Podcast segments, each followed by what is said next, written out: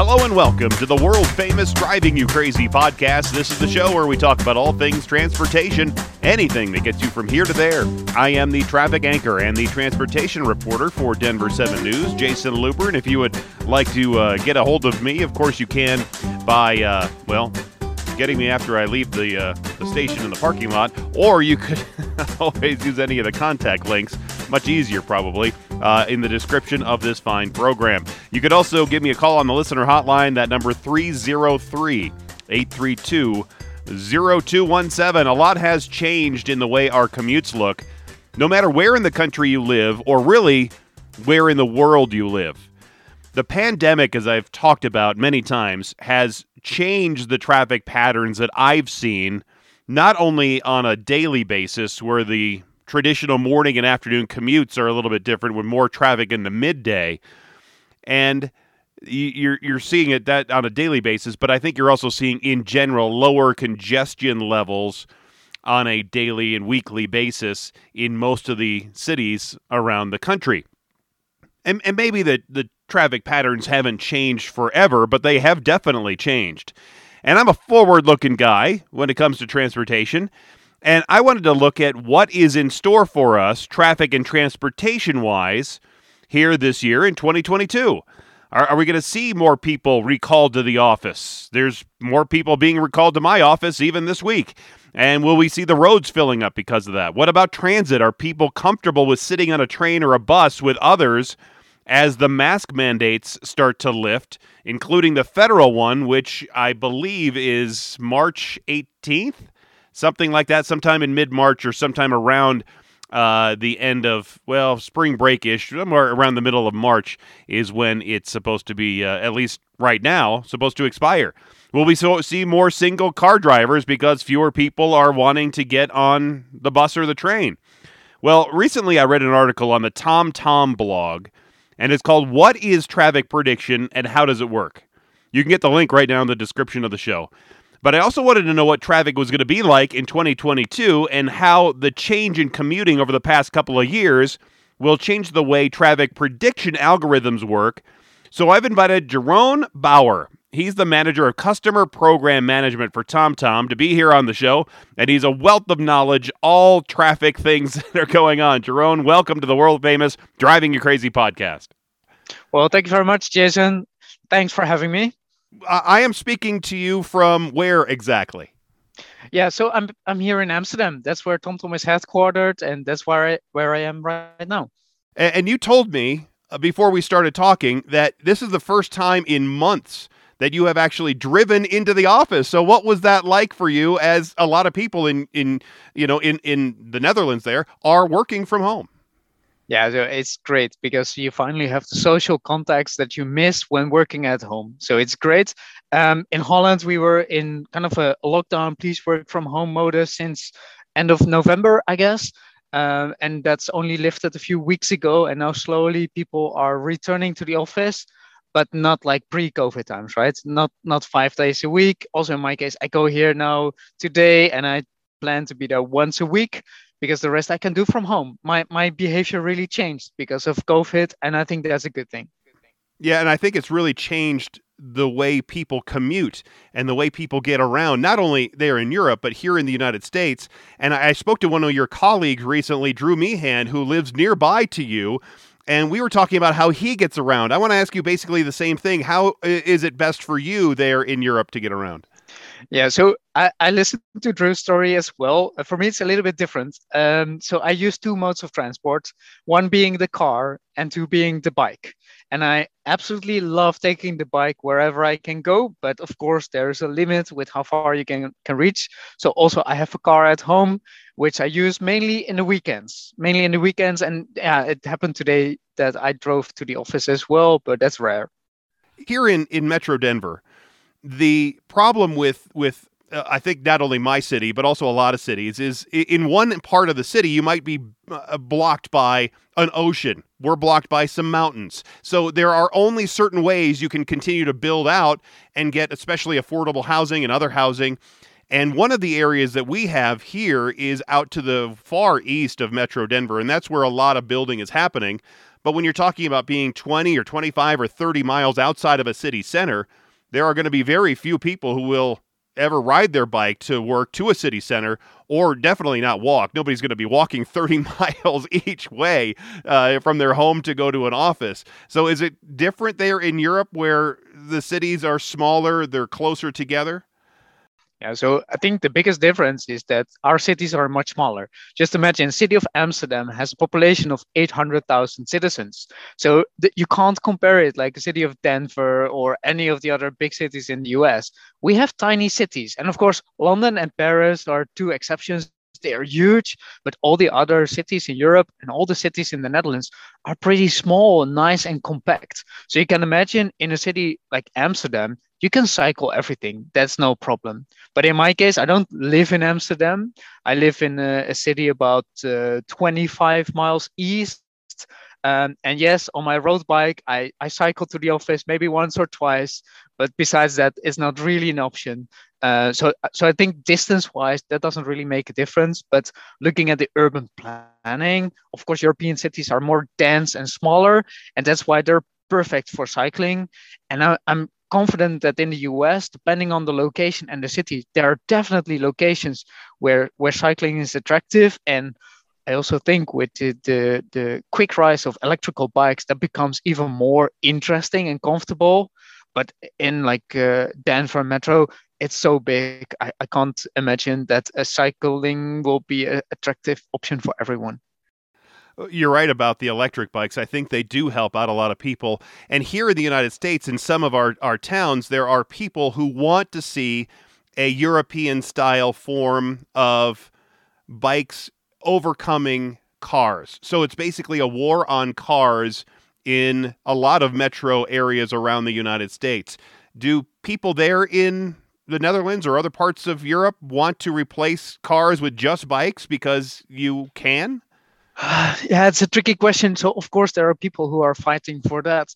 Uh, but I personally think that that's not going to happen, right? I think the car is a way too comfortable way to get from A to B. It's way too cheap as well. Um, so, of course, if for short distance, of course, try to replace it with the bike as possible. But calling it a war on cars, I don't think so. I think we have to give the car a, a nice place, uh, try to hide it under the ground if possible, try to electrify it as much as possible, but, but we're not get, uh, ditching the cars uh, anytime soon. Um, but replacing short distance trips from a car to a bike, I think that's really, really good. And actually, cities like Paris and Brussels five years ago, you didn't see anyone cycling. If you go there right now, you see lots of cyclists, and it's just amazing. And I, I'm I don't think it's a war on cars, but it is giving more space and more freedom to cycling. It makes it safer, makes it more comfortable, and that's the way to get people out of the car, out of the, the Uber car, uh, and, and onto the bike. I'm speaking with Jerome Brower. He is the manager of customer program management for TomTom. Uh, basically, we're talking about what it's like right now, the differences between driving and being in Europe compared to the United States. But I'd like to uh, switch over to predict- predictive traffic and talk about some of the ways that you're going to be looking at not only traffic now, but traffic in the future, because there there isn't anyone in the world really, I think, that likes traffic congestion. Uh, I, I like to study it, but I don't like to be in it. And when we say traffic prediction, is that just a computer trying to figure out when and where a traffic jam is going to happen? Because I know I can pretty much predict where a traffic jam is is going to happen just because of my time doing what I what I do but at, at, the same time, at the same place, I can see those traffic jam forming, but I can never be exactly sure of where and when it is going to happen. But is that what your traffic prediction is really trying to work on and try to solve those problems? Yeah. So um, first of all, I'm I like being stuck in a traffic jam not for too long because it it helps me to confirm that the quality of our service is as good as I thought it is. So I don't I don't mind I don't mind hitting a traffic jam every now and then because it shows me how good the product is. But sorry, let me let me go back to your question. I think we have prediction in three different levels. One is real real short term, and I go back to that in a sec. Um, one is more 24 hours looking ahead, and one is really the long term prediction. Um, what we're doing at TomTom is actually the first two. Um, but I will also touch on the last one, don't worry. So first of all, short-term prediction. So what we do at TomTom is we have a big data fusion engine that's collecting GPS data, journalistic data from state DOTs, uh, data from people reporting accidents in their app, uh, from cameras in front of cars, lots of data we, we all add together. Based on our data fusion engine, we produce for 80 different countries around the world, we produce the current state of traffic. So right now, where is a traffic jam? What's the position? What's the delay time? Is there a dangerous jam tail and what have you? But on top of that, for each individual traffic jam, we also use the recent history and the situation right now to predict how long will that traffic jam be there and is it increasing or is it decreasing and the way we do that is by looking at the tail of the traffic jam and the head of the traffic jam and how they are moving so imagine there's an accident and the jam is queuing up so the queue is growing backwards really quickly and then of course we can do a prediction saying well this will take a long time before this queue will be gone but when the, the accident is cleared and the queue tail and the queue head are, are kind of moving, we can also say, well, in 15 minutes, this jam is likely dissolved. This is what we're doing every 30 seconds. We calculate for all of the traffic jams what is the likely time this jam will be there. So we're constantly predicting how, how is the future going to look like.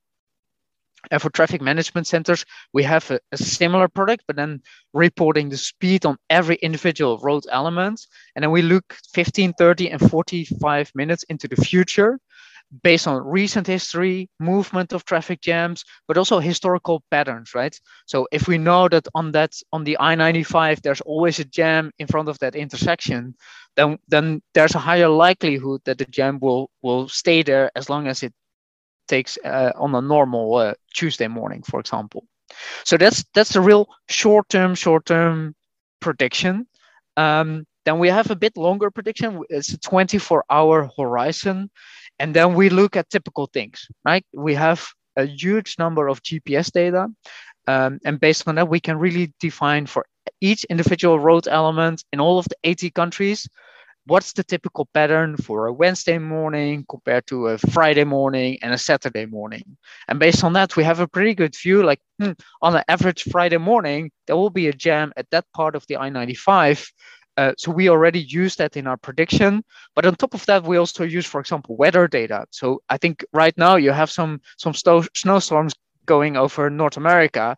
Well, we we have kind of, we look at that uh, precipitation information we look at the movement and we also take that into account for for our prediction so that's a bit longer term prediction and then of course and that's the million dollar question that that we don't do right now but that's kind of how will it look like in two years or five years time i mean we we can only guess but um covid made a mess out of our mobility patterns in a good way i think um, soon we will launch uh, something called the TomTom Traffic Index, where we benchmark 404 different cities around the world. And we do that already for 11 years. And um, until up to 2020, every year it was worse and worse and worse. And now we can really see that some cities are still getting worse Moscow, Istanbul, but many other cities, it's completely upside down, right? Uh, the most congested moment for the city of Amsterdam is Saturday afternoon for people going shopping. It's not it's not Tuesday and Thursday anymore. And this is very local, how it looks like and how working from home is uh, is requested. But I mean, it, it's totally upside down. And I can only guess how this will look like in five years.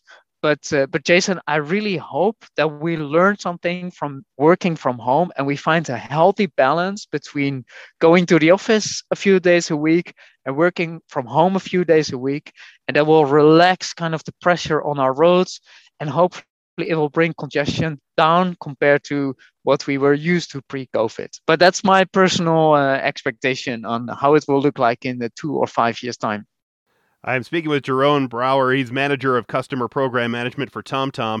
And it's interesting that you say that it's uh, in, in, there in Amsterdam that the Saturday afternoon traffic is the heaviest. That's the kind of data that people could use to say, well, eh, uh, uh, then I'm not going to go shopping on a Tuesday afternoon. I'm going to wait till Sunday. I'm going to go maybe earlier on a Saturday and avoid that traffic. So I think that's good, useful information. And if people can get that information, especially on their morning, regular morning commutes, that this road is usually busy at this time, maybe I'll adjust the time I, I go to work, whether a little bit earlier, a little bit later, or take a different road that then would disturb, d- d- distribute traffic in a different way. And that benefits basically everybody. Yeah, exactly. I mean, that, that's the core of our service. So we create traffic data so it can be used in routing services. So as TomTom, we deliver many routing services to automotive uh, devices, so in-car, uh, to smartphone apps, but also on the web, right? We have a TomTom route planner whereby you can plan your routes already for Saturday uh, afternoon, and it will take kind of the historical patterns into account. So it will already give you a proper estimated time of arrival, even though it's for a few days ahead, um, and, and it's using the historical traffic patterns.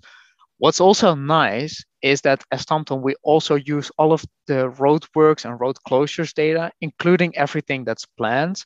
So if if there's a road closed here in Amsterdam or in Denver and it will be over the weekend, our routing planning service will already take that into account and provide you an accurate service, even though you plan it for a few days ahead. So you always have the, the right route, uh, an accurate view on estimated time of arrival, and it will help you to to a navigate as quick as possible to your destination, but it also help you to plan plan ahead and have a, a realistic travel time towards your destination. One part of a commute that is probably more impactful than anything are incidents that cannot be predicted how do you collect those incidents and how do you collect that data? Is it from somebody sitting in office making beat calls to police stations and or, listening to scanners, or is it basically now you use crowdsourcing sim- similar to what Waze does? Yeah, so so two components there. So first, we use a lot of GPS data, like like a lot, specifically in the US, a lot of vehicles, devices, telematics uh, devices, smartphone apps uh, provide anonymously GPS data with TomTom. So when there's an, an accident happen, which we can't predict, right? Uh, an accident happens, vehicle is so slowing down, um, we will quickly see that we see GPS devices moving slower. So that will be picked up, and within half a minute up to a minute, we start reporting the specific traffic jam. That's fully automated. There's no human process behind that's fully automated. But the context there was an accident, that's something we rely on other sources. And this can come either from the state DOT that has a data stream which we plug into and we get the message saying, hey, there was an accident here. Uh, two lanes are shut right now it can be uh, someone using one of the, the, the apps that we use uh, where you can kind of report there was an accident happening here. Um, but we also have a, a, big group of moderators who are kind of looking at websites and, and checking uh, like, hey, this road is closed because of uh, fire or something else. And they kind of put it into the system and that all goes into the fusion engine and ends up as you as a driver. So there are different ways. No we don't listen to police radars. That goes a bit too far uh, but we have lots of different sources trying to collect because although we, we didn't really expect this about 10 years ago when we started with traffic knowing the context of why a traffic jam is there is relevant to the driver. We always thought knowing there's 15 minutes delay and this is a better detour is sufficient but based on the different research we've done uh, we, we know that people want to know there was an accident or there's a lane closure because a vehicle broke down or, or so, the context kind of why you're stuck even though for the delay in the travel time it doesn't matter because those different and and from my uh, doing this for for as long as I have, it does matter because a, a stall I, I, reported on one even just this morning. There was somebody stalled out. It was there for about two minutes and then went went went on again. So as your data is your flow data is just catching up to a traffic jam there, the incident is already clear. It takes longer to clear up let's say, a big chunk of a tire from a semi that is across the highway. That, that might just take an extra couple of minutes. It's completely different if you have a rollover crash that might take 45 minutes to let's say an hour and a half to clear up. If people are hurt, it takes longer to clear up an incident. So I, I do think it does matter to people when they know, oh, this is a this kind of an incident. I am going to take then a different way because it will save me time in the long run. But if, if if I know that there's something that could clear up pretty quickly, then maybe I'll just stick with that traffic jam. Exactly, exactly. It gives you extra context and makes you make better decisions when you're in the car. So I agree. I also like knowing more context. So so I agree with you. That's important. And and I think people are just a, a little bit curious about the macabre and and want to know uh, it's that's one reason people like to watch what I do and they like it when I show crashes from especially our helicopter because they like to see they they don't want to be in in a crash like that but they want to see it. Yeah I'm, I'm a bit jealous. Here in the netherlands we don't have helicopters flying over traffic jams looking at root cause but but i get it. It gives context and that's uh, that that's that's interesting it's relevant and it makes you it gives you better decisions. Can you measure time of individual incidents? Could you take like when i was talking about certain incidents get cleared at certain times could you take all of that data and maybe use that in the future for future predictive data saying we know that this sort of incident is here. Typically it takes this long to clear. Does that help you maybe in in future predictive traffic, uh, you know, reporting? Well, um, so I think the answer there is that we also u- started to use artificial intelligence in our traffic data fusion engine, and the key of artificial intelligence is to find patterns that a human eye can't find, and I think that's the beauty here, um, because this, depending on what type of event, what time of day, I mean, it's that's the beauty of artificial intelligence. It will find patterns and react on that, which our engineers that are located in uh, in Amsterdam and Berlin simply don't think about. So so yes, we we do, but it's kind of the magic of artificial intelligence that that takes uh, credit for that. But uh, Jason, I need to say, what is relevant is that we get the right context because most of our traffic jams, we don't know what the root cause is. Is it simply capacity? Was it a, a, a, small accident? Was it indeed a vehicle that, that stopped but drove away in two minutes? I mean, it really depends on the, the source data we have. Um, and that will also power the artificial intelligence. So when you really have state of the art quality data, then yes, I think it will work really well. But you have to imagine TomTom is delivering this service in 80 different countries, um, from the US to, to South Korea to Kenya to the Netherlands. Um, but you can also imagine that the, the source data is different country by country. And, and we found a way to deal with that, but it means that sometimes the contextual information is better than in other countries. I'm speaking with Jerome Brower, Manager of Customer Program Management for TomTom. We're talking about predictive traffic. So, as we're talking about incidents here, how much do these incidents then you think can play into that AI where it might see there is a pattern of a number of incidents in a certain place? We have a, a section of uh, our Interstate I 25 that sees crashes nearly every single day in nearly the same hour of the day.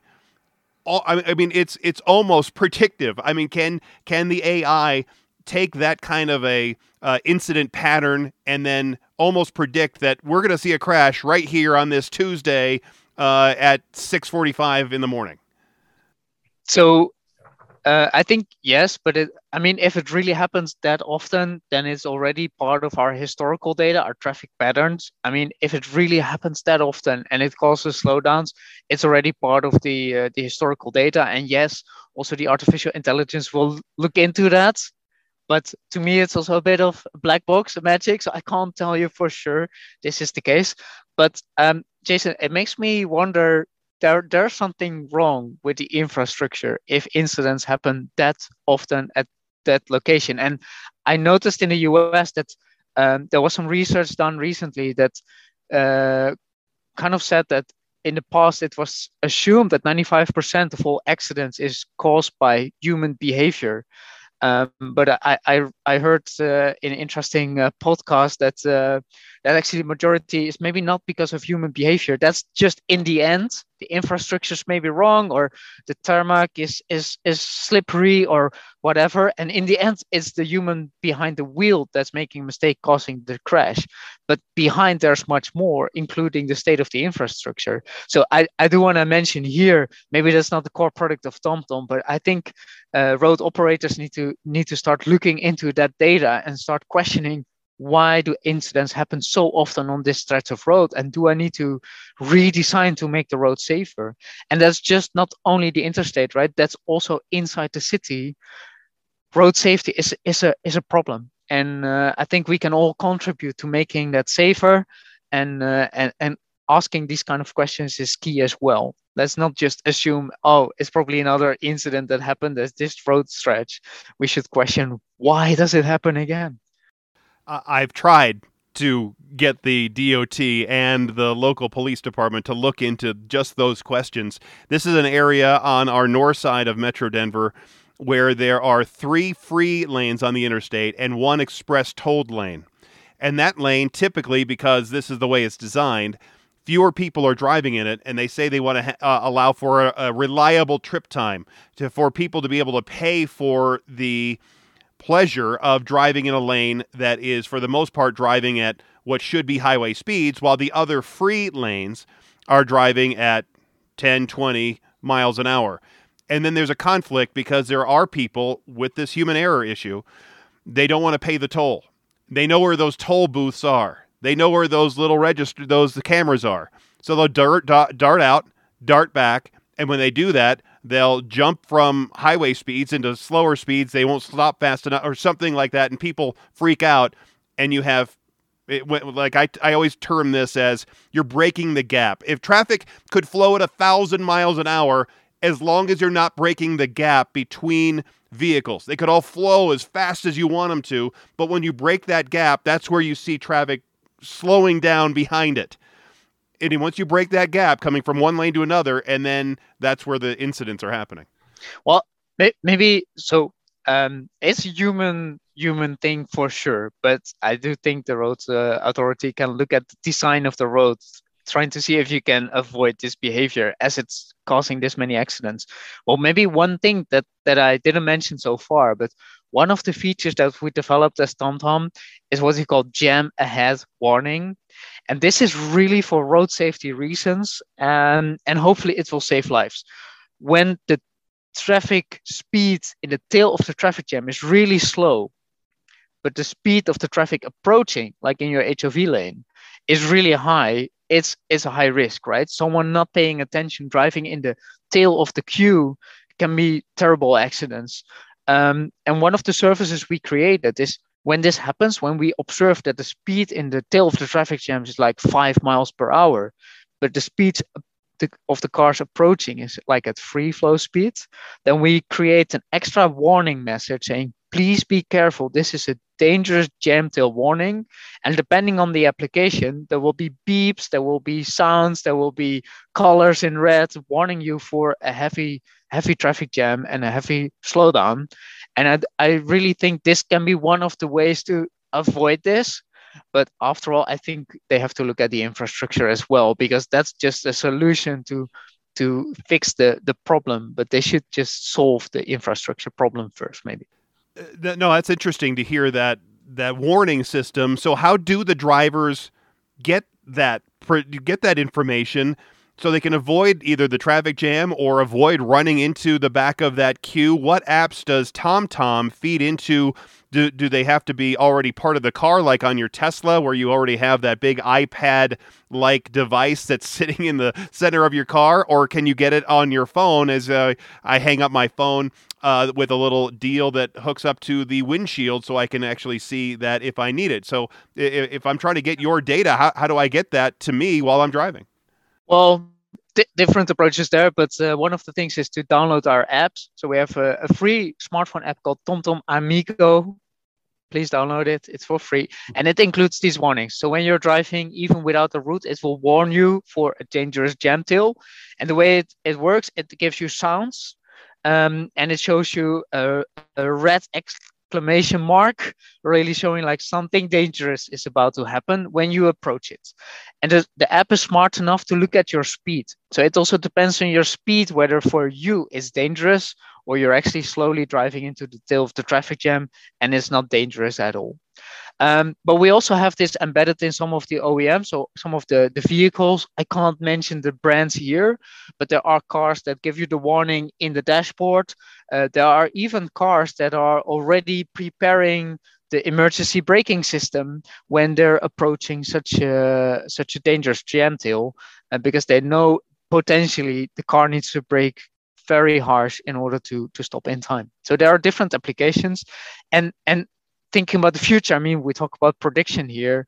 When there are more systems that are partly automated or fully automated, they of course have lots of sensors, lidars, lasers, etc. But a jam tail right along the corner is hard to to get with a lidar. But with our traffic surface, we can actually warn in time, and that together with the different sensors in the vehicle will really help to make uh, a drive in a, a partly or fully automated vehicle a, a, a smooth and safe ride. So it could actually help your data collection if you had cars that were basically a smart car, let's say a Tesla or some of the newer cars that are coming out. Let's say they're connected to 5G and you have a good 5G network, so the data is much faster than the 4G that it is right now.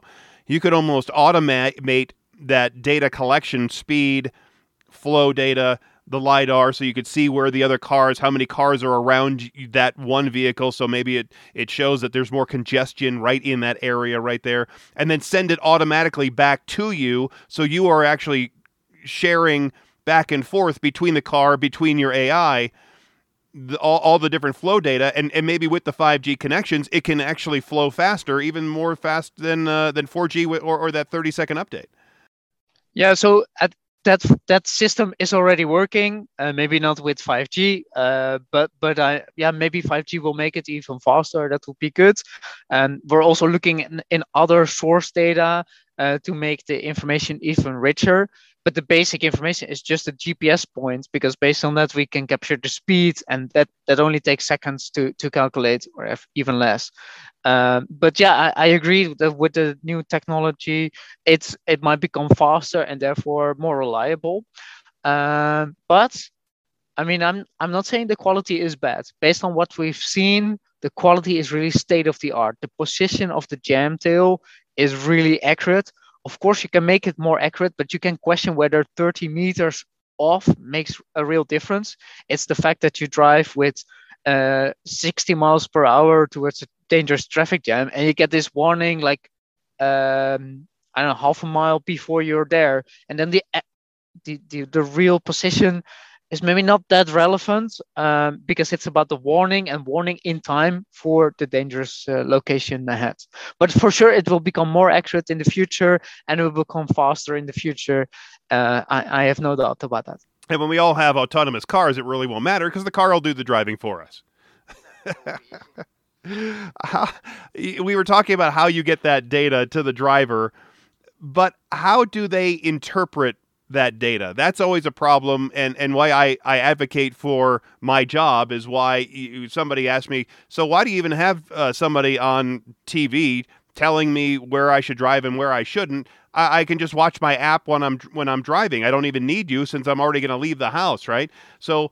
Uh, and what I tell them is, I'm giving them an interpretation of the data. What is, as we talked about earlier, what is the incident? Is it just a stall? Is it a serious crash that has lanes blocked? Is the highway totally shut down? Here are the alternate routes, all that kind of thing, and give them context. So, how does a driver who doesn't have, you know, a guy like me telling them that, that stuff, how do they, from their app or just the data, instead of it just being data, how do they get context as well? Yeah, so uh, like for example, in the TomTom app, you can see with an icon what type of incident happened. Is it either a slippery road due to snow? Is it an accident? Is it a lane closure? You can see the icon, you can click on it and get some more information. Um, but that's really throughout your route. And I think the beauty of what you're doing, uh, Jason, is that this is more for people who are going to leave in 5, 10, 15 minutes. They already know, oh, something bad happened there. I, I can already expect some delays because uh, people will be rerouted and I will be stuck in traffic. And of course, once they get in the car and they turn on their their sat nav and drive to to their work, uh, they will see that as well. But then it's just purely focused on their route from A to B, being the fastest route, and and you actually give them more a helicopter view on what happens with traffic, while our apps are more focused on on showing only for your route, only for what's relevant to you, what's happening. We always talk about the AI and and all the data collection that is out there, and and uh, and there's a wealth of data out out there as you've been collecting it every single day, every single hour as people are driving around. And as you route people, you use that data to let's say there's an incident, or let's say you know of always there's a traffic jam at this one area on this one highway almost every day. And let's say you're going to start changing the way somebody is going to go on a daily basis. Then doesn't that just throw off all your predictive data that you've collected over that time if you if you start routing other people away from that traffic jam? And then now you have a traffic jam possibly in, in another spot that you didn't because you weren't predicting it.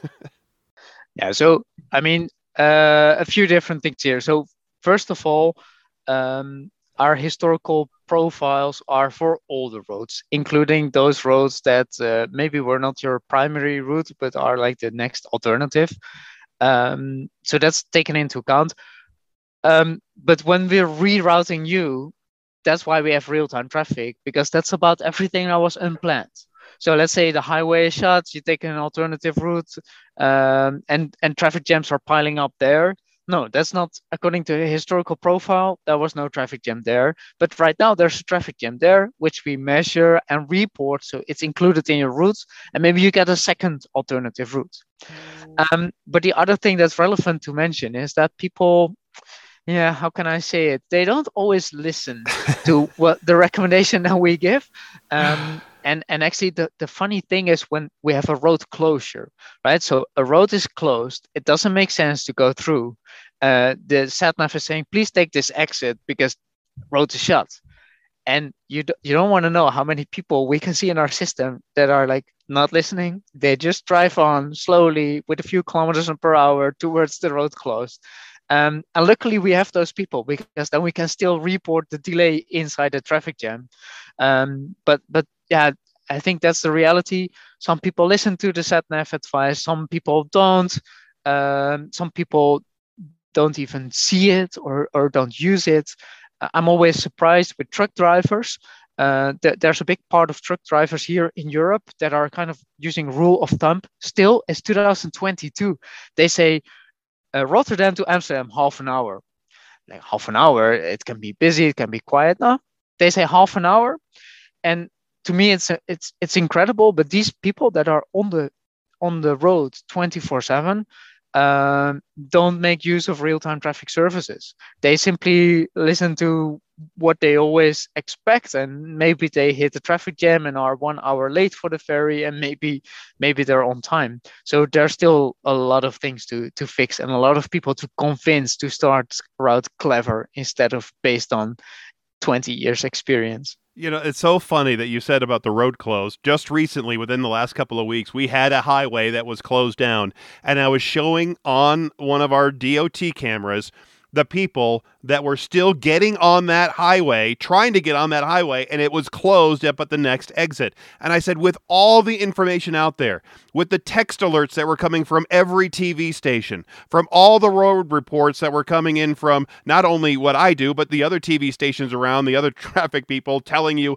on TV what's going on, with all the radio stations talking about that incident and the roads are closed the info you know and, and then if you did have your gps up or your tomtom app up you, you could see that the highway is closed but people were still driving in it. It was mind-boggling. It's crazy huh? And maybe they were listening to your podcast and didn't have any real-time data and, and we're testing out the traffic data service right? Maybe a few of them. Well yeah sure exactly. It, uh, do, do you have in there in europe are, are radio reports uh, with traffic updates a thing? Yeah, of course, of course. They they list like the three or five longest traffic jams uh, in the country. Yeah, of course. I'm speaking with Jerome Brower. He's manager of customer program management for TomTom. I think most people are familiar with Waze, and obviously you folks are collecting data in the same way. Is there a way for you to share data between the two, or do you just collect your own data and worry about what you're doing, or do you look at what Google and Waze and what some of the other services INRIX are, are doing and collecting? No, so we're competing services. So uh, no, we're not uh, sharing data. I think we, we compete, we try to be the best. Um, and we do that based on our own algorithms and our own data sources. The traffic patterns over the last couple of years, ever since we had the shutdowns, not only in the United States but Europe, really around the world, I, I traffic changed dramatically. It is still changed today and I'm not sure when it will come back to what it used to be or if it will ever come back to what it used to be and it has just now forever changed. So did you have to take all that older predictive data up to the spring of 2020 and then just throw it out the window and now start fresh and collect everything else and just hope for the best? well, I wouldn't go as hope for the best, but yes, you you are right. So um, all the traffic patterns from pre-COVID were not of any use during COVID times. So all the travel times that were collected were way too pessimistic because in reality you could drive to your destination much faster. So we also had complaints from logistical companies saying yeah, it needs to be better. Um, so what we did in the beginning of the pandemic is that we changed and we said well let's take a shorter time frame for our historical data but all during pandemic. So we have a new pattern and we still have that flow. So we still we're, not using the pre-covid data and we try to have the, the, the data since the COVID. And it depends a little bit on the region, whether we take half a year or a year of historical data. Um, but yes, we had to throw away all the old patterns for sure. Yeah, it, it changed. It changed big time. I, am sure you have also seen the change in transit patterns with fewer people feeling comfortable, at least up to this point, being on a bus or being on a train with a lot of other people. How is that so far affecting not only the transit but also the roads as more people might be staying in their car rather than jumping on a train or a bus. Yeah, so this is um, a scenario for the future. I don't know because I have the feeling that this behavior um, does not have a big impact because we're still working from home um, like in the Netherlands, it's still requested to work from home uh, 50% of the time. It depends a bit on the country you're in, what the recommendation is. Um, so I think that is compensating for the fact that people who used to use uh, public transport are now driving a car. I did read stories that, for example, car sales in China are up because they don't want to be in public transport anymore.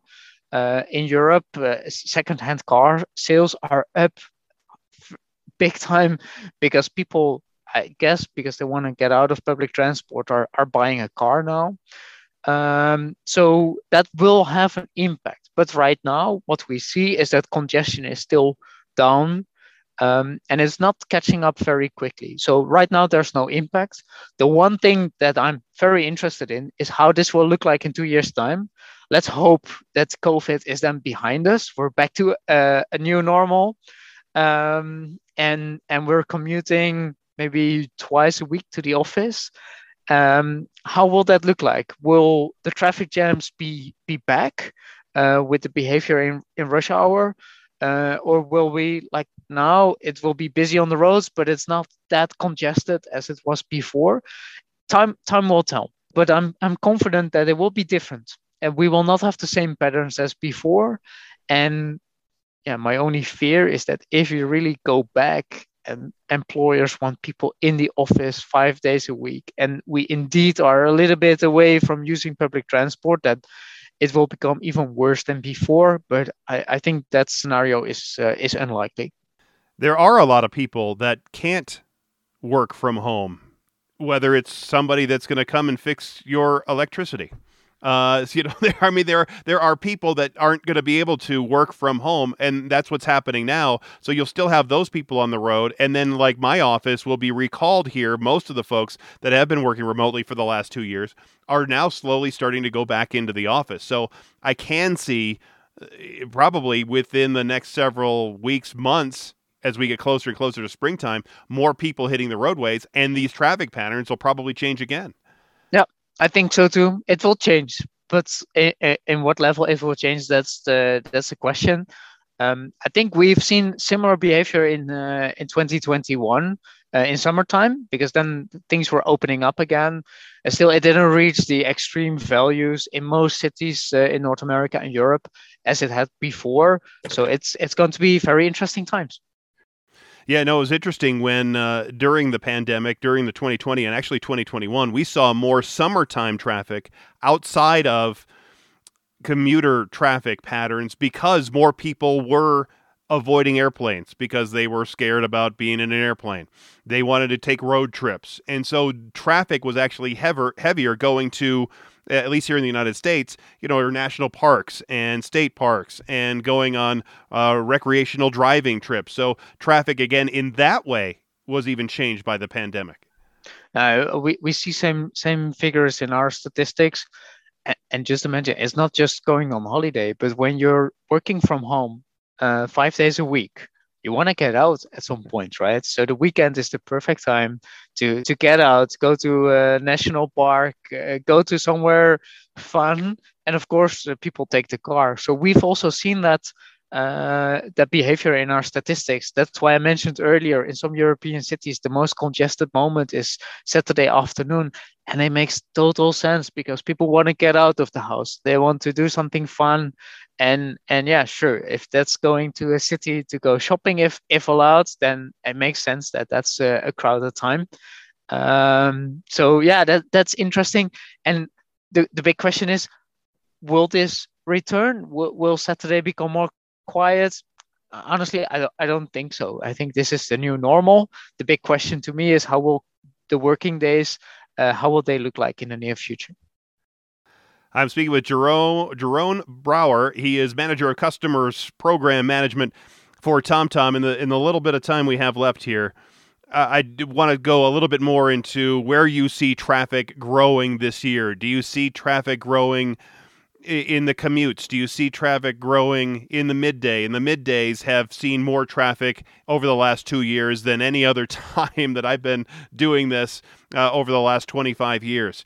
Uh, where do you see traffic growing here over the next, let's say, year, two years, five years, 10 years? Yeah. So, I mean, when I look at the statistics here, I, it will it will come back at some level on the working days, right? That's that's a big question. Uh, midday became more busy. Yes, that's also what we see in our statistics. Uh, rush hour is still pretty mild, but my expectation is that that will balance out a little bit. But I do hope with working from home more, but also with better distribution on when people start working, that it will flat out a bit. So the whole day will become busier, but the peak moments and the congestion levels will actually be lower than what we've seen. And as you mentioned before, there will be uh, um, local differences depending on uh, the geography, the local policy, uh, lots of uh, information workers who can work from home or, or very few. So there will be uh, regional differences. I mean, just to, to give you European examples, we saw last year that all cities besides two went more quiet than um, than 2019. Only Vienna and Marseille, so Vienna in Austria and Marseille in France, became much more congested than 2019. And that's why you see, you can't say, oh, there's a one size fits all for all the cities. It's always local, and there will be local reasons why uh, things become more congested. But uh, but for sure, we will see traffic coming back. But what's also interesting, Jason, is that I also see some other things that will have an impact, maybe not on congestion, but for sure on travel times. And that's that more and more cities want to become uh, less polluted, uh, uh, safer as well. Um, and then I think about cities like Amsterdam and Brussels who are applying a 30 kilometer per hour, sorry, 30 kilometer per hour speed limit for everything but the motorway. Um, and that will have an impact as well, as you can imagine. And we're actually working together, for example, with the city of Brussels uh, to see what's the impact of that speed change. And here in Amsterdam, where TomTom is based, on January 1st, 2024, also the speed limit will change from 70 and 50 kilometers an hour to 30 kilometers an hour. And I'm really curious what, what the impact will be on travel times, on congestion, but also whether people will take the bike more or less. So this is just one example of, of local differences that, that will have an impact on congestion for sure. And we have to look at what the what pe- people behavior uh, is going to be. But those slower speed limits only work if the infrastructure is changed to make people drive at those slower limits with speed bumps or bump outs or where, where you make people want to slow down or with enforcement where there will be fines uh, for somebody going over those speed limits. That's the only way those speed limits will work. Yeah, uh, true. That's why City of Amsterdam is taking two years to prepare, right? So it's not just a matter of changing the signs and that's it. They they need two years to prepare the network to to kind of uh, be 30 kilometers an hour ready. But there are different concepts that, that they can apply. I mean, one of the the concepts we have in the Netherlands not sure if that's ready for uh, for the US. It's what we call cycle streets. It's a street that's designed like a huge bicycle lane. Cars are allowed, but they have to kind of be careful for the bikes because the, the bikes have priority in the streets. This is one of the measures that in many cities in, in the Netherlands, we're now reducing the speed um, by giving cyclists priority, by making it look like a big cycle lane. So car drivers feel a bit uncomfortable being there and it has a really good impact on both road safety and and speed so indeed it's, it's redesigning the roads but while you redesign maybe you can give some more space to uh, to uh, micro mobility and cycling and it was also interesting uh, what made me think of when you were when you were talking about how cities are, are different and with remote work you could live in a smaller town outside the city center that is 50 or 75 or even 100 miles away. You could really live anywhere in a rural area, bring more traffic to those places because there are more people that can work remotely than than currently could, but you're also taking then folks out of the more densely packed city centers. So hopefully it will ease up some of the congestion in those spots too with remote work distributing almost like you know with your algorithms distributing where traffic can flow distributing where people can work yes i totally agree uh, i do need to say that we don't see this in congestion numbers that is actually going up in in cities that are a bit further away from the the main economic area uh, but one of the side effects is that real estate value is going up in the entire country because of this behavior. So, and I'm pretty sure in the US that's the same. But congestion wise, no, I, I don't. I think there's enough capacity that you don't really uh, have this problem. And if so, then we will measure it and we can talk about it uh, the next time. Perfect. Well, I, I, really appreciate all your insights and all your information. Uh, again, how can people get your data, the TomTom data? Uh, what's the easiest way to get it uh, if they're going to be out driving around and they want to know what's the best way to get it? Yeah, so check the TomTom Amigo app in your app store, and uh, and you can experience the whole TomTom world with maps, traffic data, speed cameras, and what have you. And that's all free. Does it cost no, anything? It's free uh, how do you guys make money then on that? You're just giving out your data for free. Uh, that's a good question. So this this app is for free because it's really our demo app. We want to have people experience what we're capable of. But I mean, the the way TomTom is uh, is working is that we license our maps and traffic data to app makers, to uh, car manufacturers, uh, to telematics devices, to websites that need an interesting API, etc. So that's that's our business model. Perfect. Well, thank you. It's been fascinating for me. I uh, I hope you enjoyed the conversation. Jerome Brower, the manager of customer program management for TomTom, really a really uh, you you have a wealth of knowledge with traffic management solutions uh, around the world. So I appreciate all your time and insight. Thank you. And how cool is that? Talking to somebody from uh, Amsterdam, technology. Again, you can get all the information on Jerome as well as uh, all about TomTom. I put links in the description of this show, including the link to the brand new TomTom 2021 Traffic Index.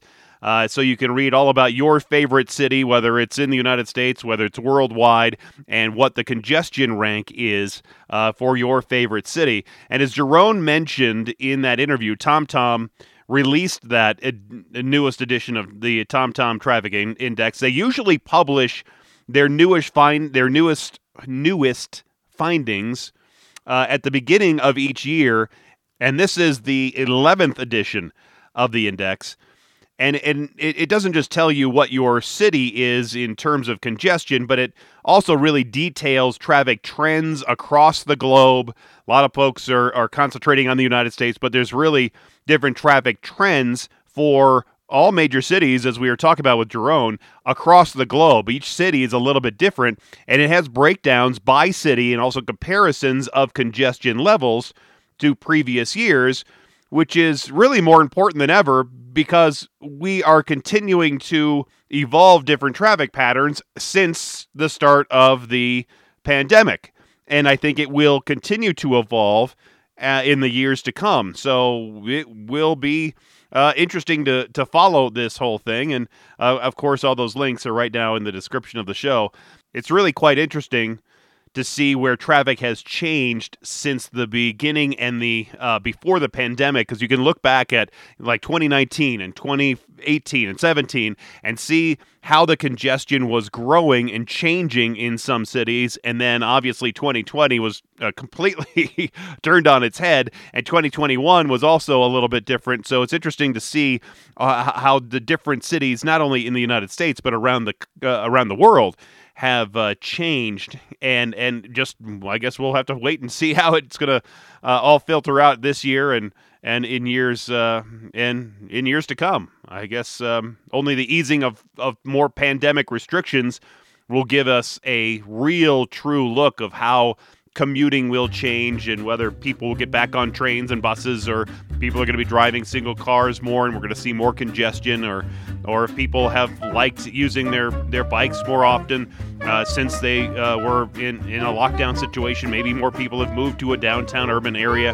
and uh, it'll be just interesting to see uh, what traffic is going to be come like uh, moving forward compared to what it was like uh, several years ago. Anyway, uh, thanks again to Jerome for uh, being here on the show, and thanks for listening. And until next time, I'm Jason Luber, the traffic guy.